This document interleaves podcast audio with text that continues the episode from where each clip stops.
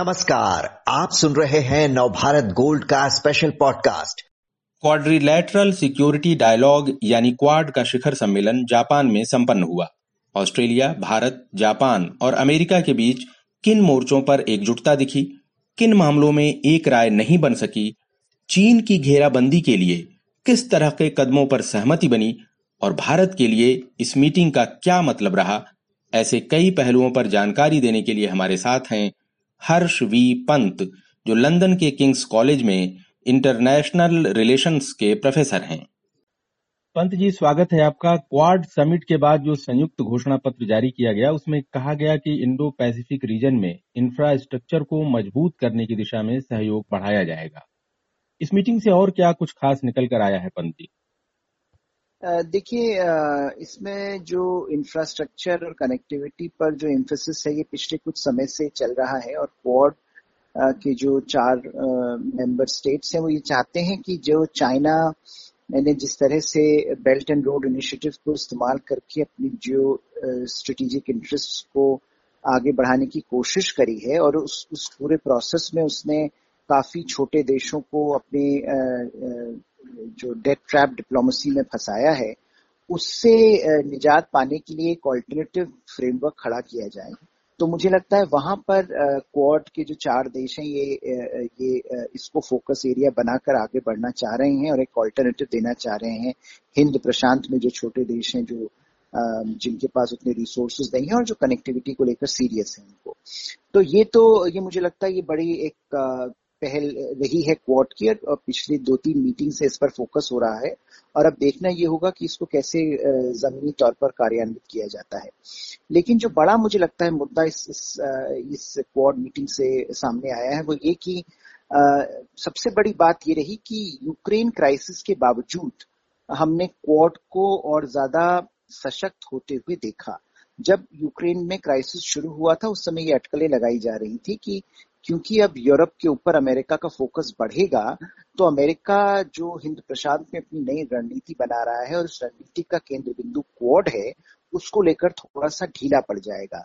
लेकिन मुझे लगता है ये बाइडेन एडमिनिस्ट्रेशन ने इस बात को दिखाने की कोशिश करी और रेखांकित करने की कोशिश करी है कि इस की चाहे यूरोप में बड़े बदलाव चल रहे हों और उसके काफ़ी दूरगामी परिणाम भी होंगे, लेकिन वो फोकस जो है अपना हिंद प्रशांत से नहीं हटाएँगे।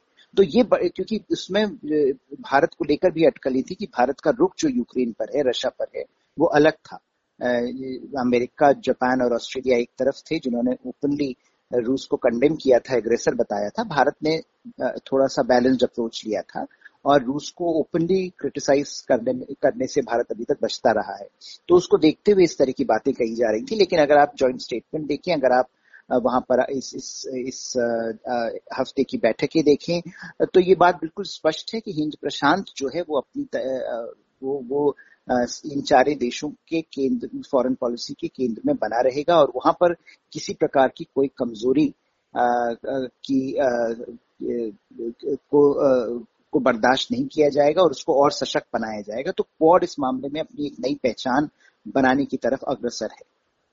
जी, लेकिन यूक्रेन मसले पर पंजी कुछ लोग ये याद दिला रहे हैं कि चर्चा तो हुई यूक्रेन के हालात पर और सारे जो बड़े नेता हैं वो चारों देशों के बैठे रहे और उसमें अमेरिका के राष्ट्रपति ने उस मीटिंग में कहा कि पुतिन जो है एक कल्चर को खत्म करने की कोशिश कर रहे हैं। लेकिन फिर ज्वाइंट स्टेटमेंट में रूस का ज़िक्र नहीं करवा पाए वो और किसी भी देश ने खुलकर जो है रूस के खिलाफ बात नहीं की अपने बयान में किसी भी नेता ने, चारों, बाकी तीनों देशों के नेताओं ने। तो ये एकजुटता बन पाई है, इस पे सवाल नहीं है? नहीं, देखिए यूक्रेन के मसले पर तो एकजुटता थी ही नहीं। और क्योंकि उसमें, और उसमें एकजुटता सिर्फ़ भारत का उसमें रोल है। जो ज्वाइंट स्टेटमेंट में अगर यूक्रेन नहीं आया है तो वो भारत की वजह से नहीं आया है। क्योंकि भारत का जो जो पक्ष है इस, इस विषय पर वो अलग है। ऑस्ट्रेलिया जापान और अमेरिका के जो अपने उनके ऑफिशियल स्टेटमेंट्स हैं जो उनकी अपने यूक्रेन पर उन्होंने आज तक जो काम किया है उसमें वो काफ़ी एकजुट हैं। भारत का जो पक्ष रहा है वो ये रहा था कि रूस को हम डायरेक्टली अग्रेसर के तौर पर नहीं कंडेम करेंगे और हम यूक्रेन के मसले को प्रिंसिपल तरीके से आगे बढ़ाएँगे, जिसमें कि UN charter international law sovereignty और टेरिटोरियल इंटेग्रिटी की बात भारत करता रहा है। तो वो अगर ज्वाइंट स्टेटमेंट में यूक्रेन नहीं आया है तो उसमें भारत का रोल रहा है। और एक तरह से भारत के लिए ये आसान बात है, क्योंकि, और भारत के लिए एक वेलकम स्टेप है, क्योंकि अगर वो आता तो वहाँ पर वो दिखाता कि ज्वाइंट स्टेटमेंट में डिफरेंसेस हैं। यूक्रेन का उसमें ज़िक्र ना आना इस बात को रेखांकित कर रहा है कि यूक्रेन को लेकर मतभेद भले ही हों दोनों पक्षों में, भारत में और बाकी तीन देशों में, लेकिन यूक्रेन को लेकर इस इस इस मसले को लेकर क्वाड कमज़ोर नहीं पड़ रहा है ओवरऑल। क्वाड का जो अपना एजेंडा है, हिंदू प्रशांत का एजेंडा है, वो आगे बढ़ रहा है। ये मानना कि यूक्रेन की वजह से क्वाड की सशक्तता में कुछ कमी आएगी, या क्वाड अपने एजेंडा से अलग हो जाएगा, या क्वाड में ज़्यादा बिखराव हो जाएगा, हिंद प्रशांत को लेकर, वो बात इस ज्वाइंट स्टेटमेंट से गलत साबित होती है। दूसरी बात यह है कि जो क्वाड का प्लेटफॉर्म है, ये कभी भी एक फॉर्मल अलायंस फ्रेमवर्क नहीं है। ये जो जापान और ऑस्ट्रेलिया हैं, ये दोनों अमेरिका के अलायंस पार्टनर्स हैं। इनकी ये संधि के तौर पर इनके पार्टनर्स हुए हैं, जो कि काफ़ी दशकों से कोल्ड वॉर के बाद बन गए थे। तो उनके जो अलायंस रिलेशनशिप है अमेरिका के साथ, वो अलग है, भारत का संबंध अलग है। तो भारत का जो अप्रोच है क्वाड को लेकर, वो है एक इशू बेस्ड कोलिशन का। एक फ्लेक्सिबल कोलिशन है जिसमें कि समान मत वाले देश लाइक माइंडेड कंट्रीज़ एक साथ आकर एक रीजनल एजेंडा पेश कर रहे हैं। वो क्वाड इस तौर पर दूसरे इंस्टीट्यूशन से, दूसरे प्लेटफॉर्म से भिन्न है। और इसीलिए वहाँ पर यूक्रेन पर डाइवर्जेंसेस भी हैं यूक्रेन पर मतभेद भी हैं, लेकिन वो मतभेद पूरे प्लेटफॉर्म को कमज़ोर नहीं करते, क्योंकि प्लेटफॉर्म का एजेंडा हिंद प्रशांत में समस्याओं पर केंद्रित है। जी। जो इंफ्रास्ट्रक्चर की बात उन्होंने की है, एक सहमति बनाई है। पंजी कहा है कि 50 अरब डॉलर से ज़्यादा जो है वो निवेश करेंगे अगले पाँच सालों में। और चीन को नज़र में रखते हुए इंडो पैसिफिक रीजन में जहाजों की आवाजाही पर नज़र रखने के लिए एक ज्वाइंट मैकेनिज्म बनाने की भी बात की है। और चीन को ही निशाने पर रखते हुए अमेरिका के राष्ट्रपति ने बयान दिया था कि भाई अगर ताइवान के बारे में चीन ने कोई ऐसा मिलिट्री एक्शन लिया तो अमेरिका भी दखल देगा और सैन्य दखल देगा। लेकिन ये क्वाड मीटिंग के दौरान ही समिट के दौरान ही रूस और चीन के जो लड़ाकू विमान हैं, वो जापान के पास के समुद्री इलाके में उड़ान भर रहे थे। इससे थोड़ी देर के लिए सनसनी फैल गई और जापान ने चिंता भी जताई इस पर। तो ये चीन ने क्या संकेत दिया कि बाइडेन जो इस इलाके में कर रहे हैं, उसको चैलेंज किया है उसने? जी, बिल्कुल। क्योंकि देखिए जो अमेरिका की रणनीति है, वो थोड़ी सी ज़्यादा शार्प होती जा रही है और एक्सप्लिसिट होती जा रही है। उसमें तो कोई दो राय नहीं है। ताइवान के मसले पर बहुत बड़ी चिंता है पूरे पूरे हिंद प्रशांत में कि जैसा रूस ने यूक्रेन पर किया चीन अगर वो ताइवान के साथ करता है तो उसकी तो उससे किस प्रकार की संभावनाएँ बनती हैं? और तो चीन का अगर आप डिप्लोमेटिक रिस्पांस भी देखें तो चीन ने बहुत क्रिटिसाइज किया है इस बात को। लेकिन जहाँ तक अमेरिका का सवाल है, अमेरिका अपने तरीके से हिंद प्रशांत में अपनी पकड़ बनाने को अग्रसर है।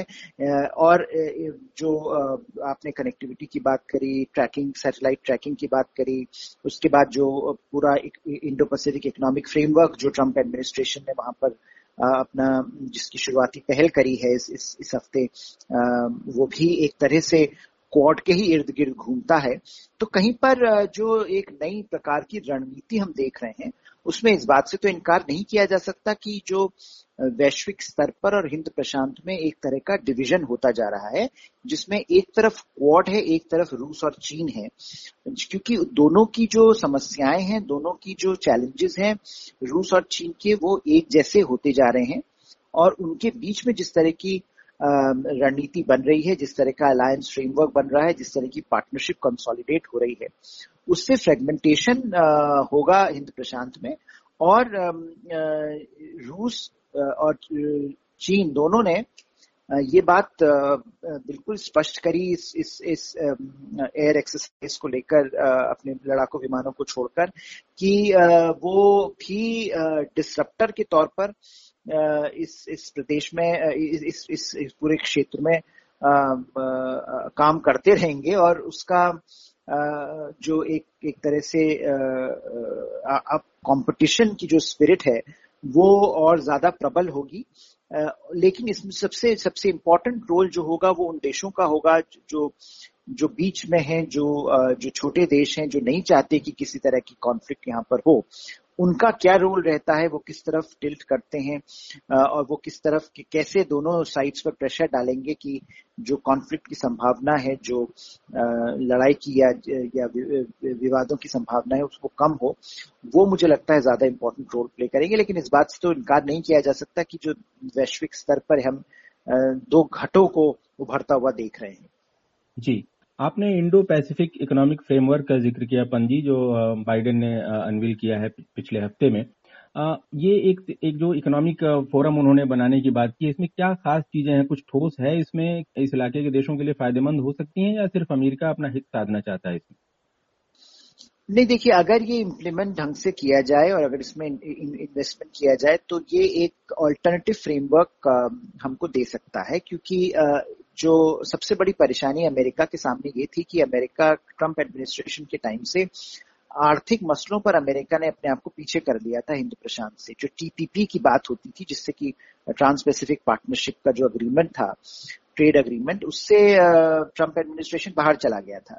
तो जो वहाँ अमेरिका के पार्टनर्स थे एलाइज थे हिंद प्रशांत में, वो काफ़ी चिंतित थे कि अमेरिका अपने अपने को स्ट्रेटेजिक एक्टर के रूप में हिंद प्रशांत में कैसे स्टैब्लिश करेगा अगर आर्थिक मसलों पर उसकी पकड़ कमज़ोर होती जा रही है?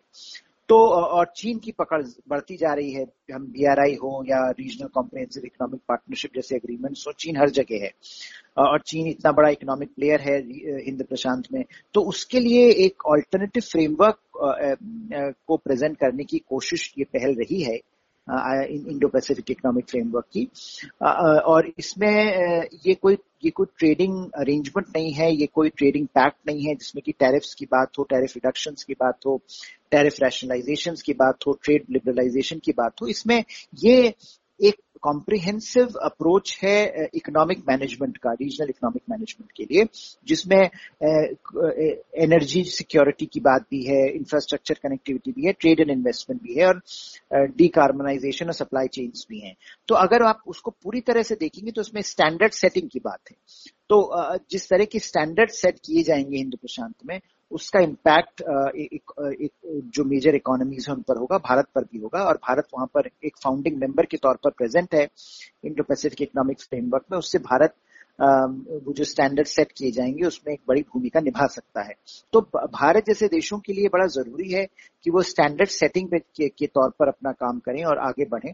और अगर इंडो पैसिफिक इकोनॉमिक फ्रेमवर्क एक ऑल्टरनेटिव मॉडल हिंद प्रशांत को दे पाता है चाइना के ऑल्टरनेटिव तो मुझे लगता है उससे जो जो देश हैं, जो क्षेत्रीय देश हैं हिंद प्रशांत में, उनके पास ज़्यादा फ्लेक्सिबिलिटी होगी कि उनको सिर्फ़ चाइना को ही फॉलो नहीं करना होगा। और जैसा कि हमने देखा, चाइना को फॉलो करके काफ़ी देश बड़ी परेशानी में पड़ जाते हैं, उनके पास कोई ऑल्टरनेटिव नहीं होता तो उनको जाना पड़ता है। ये जानते हुए कि वो डेट ट्रैप में फंस जाएँगे। तो वो सारी बातों को लेकर मुझे लगता है कि ये आईपैक एक एक ऑल्टरनेटिव फ्रेमवर्क ज़रूर दे सकता है। लेकिन अभी जो डिटेल्स हैं वो बहुत स्केची हैं डिटेल्स बहुत कम हैं और वो डिटेल्स जो हैं, जब आएँगे तो उसके बाद अमेरिका किस हद तक और बाकी जो पार्टनर्स हैं, जो फाउंडिंग मेंबर्स हैं जो तेरह कंट्रीज़ इसमें इन्वॉल्व हैं, वो सारी कंट्रीज़ मिलकर कैसे रीजनल इकोनॉमी को हिंद प्रशांत में बैलेंस करते हैं, कैसे स्टैंडर्ड सेट करते हैं और कैसे counter argument counter narrative China के खिलाफ खड़ा करते हैं, वो देखने वाली बात हो जी तो एक तरह से ये लगता है कि जो इंडो पैसिफिक इकोनॉमिक फ्रेमवर्क है, ये अमेरिका ने ऐसा लग रहा है कि जो आरसीईपी है इस इलाके में रीजनल कॉम्प्रिहेंसिव इकोनॉमिक पार्टनरशिप जो है, और भारत जो हिचकता रहा है उसमें शामिल होने से, उसको चैलेंज करने के लिए एक तरह से आया है, ये ले आए हैं बाइडेन उसको। आप कह सकते हैं हाँ क्योंकि ये उस, उसका एक ऑल्टरनेटिव तो आ, माना ही जा सकता है। हालाँकि ये आरसीईपी एक ट्रेडिंग ब्लॉक है एक ट्रेडिंग अरेंजमेंट है जहाँ पर टैरिफ्स की बात है रैशनलाइजेशन की बात है और किस तरह से मार्केट एक्सेस आप देंगे दूसरे कंट्रीज़ के प्रोडक्ट्स को उसकी बात है। इसमें कोई ऑब्लिगेशन नहीं है अभी तक इंडो पैसिफिक इकोनॉमिक फ्रेमवर्क में। ये स्टैंडर्ड सेटिंग की बात कर रहा है ये एक एडमिनिस्ट्रेटिव अरेंजमेंट के तौर पर देखा जा रहा है। उसमें इसमें भारत जैसे देश जो अभी तक रिलक्टेंट हैं जो जो आरसेप जैसे ट्रेडिंग ब्लॉक्स में नहीं जाना चाहते और भारत ही नहीं अमेरिका की भी अगर आप बात करें तो अमेरिका में भी जो डोमेस्टिक पॉलिटिक्स है वो इस समय ट्रेडिंग ब्लॉक्स को या ट्रेडिंग अग्रीमेंट्स के खिलाफ में है। तो ऐसे देश जो कि फ्लेक्सिबिलिटी चाहते हैं इकोनॉमिक एंगेजमेंट में उनके लिए इंडो पैसिफिक इकोनॉमिक फ्रेमवर्क एक, एक अच्छा ऑल्टरनेटिव मॉडल प्रेजेंट कर सकता है अगर ये एक्टिवली काम करे और एक्टिवली सारे देश इसमें पार्टिसिपेट करें। जी। पंत जी प्रधानमंत्री नरेंद्र मोदी ने इस क्वाड समिट में कहा कि ये जो इंडो पैसिफिक रीजन में क्वाड जो है शांति, समृद्धि और स्थायित्व सुनिश्चित कर रहा है, ये समिट भारत के लिहाज से किस मायने में खास रही पंत जी देखिए, भारत के लिए खास कई मायनों में रहा। इसमें पहली चीज़ तो ये रही कि भारत ने ये बात सिद्ध कर दिए और ये इस बात को रेखांकित कर दिया कि भले ही भारत के मतभेद हो सकते हैं देशों के साथ यूक्रेन को लेकर, लेकिन वो मतभेद भारत जो अपनी हिंद प्रशांत की रणनीति है उसमें नहीं आने दे रहा है। भारत जो प्रिंसिपल स्टैंड भारत का रहा है हिंद प्रशांत को लेकर कि free open inclusive Indo Pacific की भारत बात करता रहा है, उसको लेकर भारत लाइक माइंडेड कंट्रीज़ के साथ काम करने को तैयार है और इस इस पार्टनरशिप को भारत और आगे ले जाने को तैयार है, जिसका हम ज़िक्र कर रहे थे, भारत ने participate Indo Pacific economic framework में, या सैटेलाइट ट्रैकिंग की जो बात हो रही है इलीगल फिशरीज को लेकर, उसमें आगे बढ़ रहा है। तो भारत ने इस बात को स्पष्ट कर दिया है। दूसरी चीज़ जो इससे निकल कर ये आ रही है कि भारत, जिसका हम अभी बात कर रहे थे इंडो पैसिफिक इकोनॉमिक फ्रेमवर्क में, भारत ने हिस्सा लेने की बात स्पष्ट कर दी कि भारत भले ही आरसीईपी जैसे ट्रेडिंग अरेंजमेंट्स में हिस्सा न ले रहा हो लेकिन भारत इस बात को रिकग्नाइज करता है कि इकोनॉमिक एक्टिविटी जो हिंद प्रशांत में होनी है वो बहुत इंपॉर्टेंट है और उसको और बढ़ावा देने की ज़रूरत है स्टैंडर्ड्स को नए स्टैंडर्ड्स को सेट करने की ज़रूरत है और उसमें भारत अपना कंट्रीब्यूशन देने को तैयार है तो उसमें इन, इन फाउंडिंग मेंबर बन के इंडो पैसिफिक इकोनॉमिक फ्रेमवर्क का। और मुझे लगता है तीसरी जो बात रही इंपॉर्टेंट वो ये रही कि भारत ने जो एक बायलैटरल रिलेशनशिप्स हैं भारत की अमेरिका के साथ, जापान के साथ, ऑस्ट्रेलिया के साथ, उसमें भारत ये बात स्पष्ट करता रहा कि भारत एक ट्रस्ट बेस्ड रिलेशनशिप्स की तरफ़ बढ़ रहा है। और ये बात प्रधानमंत्री ने दो तीन बार अपनी जो विज़िट रही इसमें रिपीट करी। और बायलैटरल जो रिलेशनशिप जो बायलैटरल उनकी वार्ता चल रही थी प्रेसिडेंट बाइडेन के साथ। इसमें उन्होंने फिर इस बात का ज़िक्र किया ट्रस्ट बेस्ड रिलेशनशिप उन्होंने ट्रस्ट का ज़िक्र तब भी किया था जब उन्होंने इंडो पैसिफिक इकोनॉमिक फ्रेमवर्क में अपना कमेंट दिया था, जब उन्होंने कहा था कि ट्रस्ट ट्रांसपेरेंसी और टाइमलीनेस ऑफ़ डिलीवरी ये तीन बड़े इंपॉर्टेंट फ्रेम इश्यूज़ हैं। इंडो पैसिफिक इकोनॉमिक फ्रेमवर्क की सक्सेस के लिए। फिर उन्होंने ट्रस्ट का ज़िक्र किया, जब उन्होंने बाइडेन से बात करी कि भारत जो ट्रस्ट बेस्ड रिलेशनशिप भारत की बन रही है, अमेरिका के साथ, उसको बहुत वैल्यू करता है।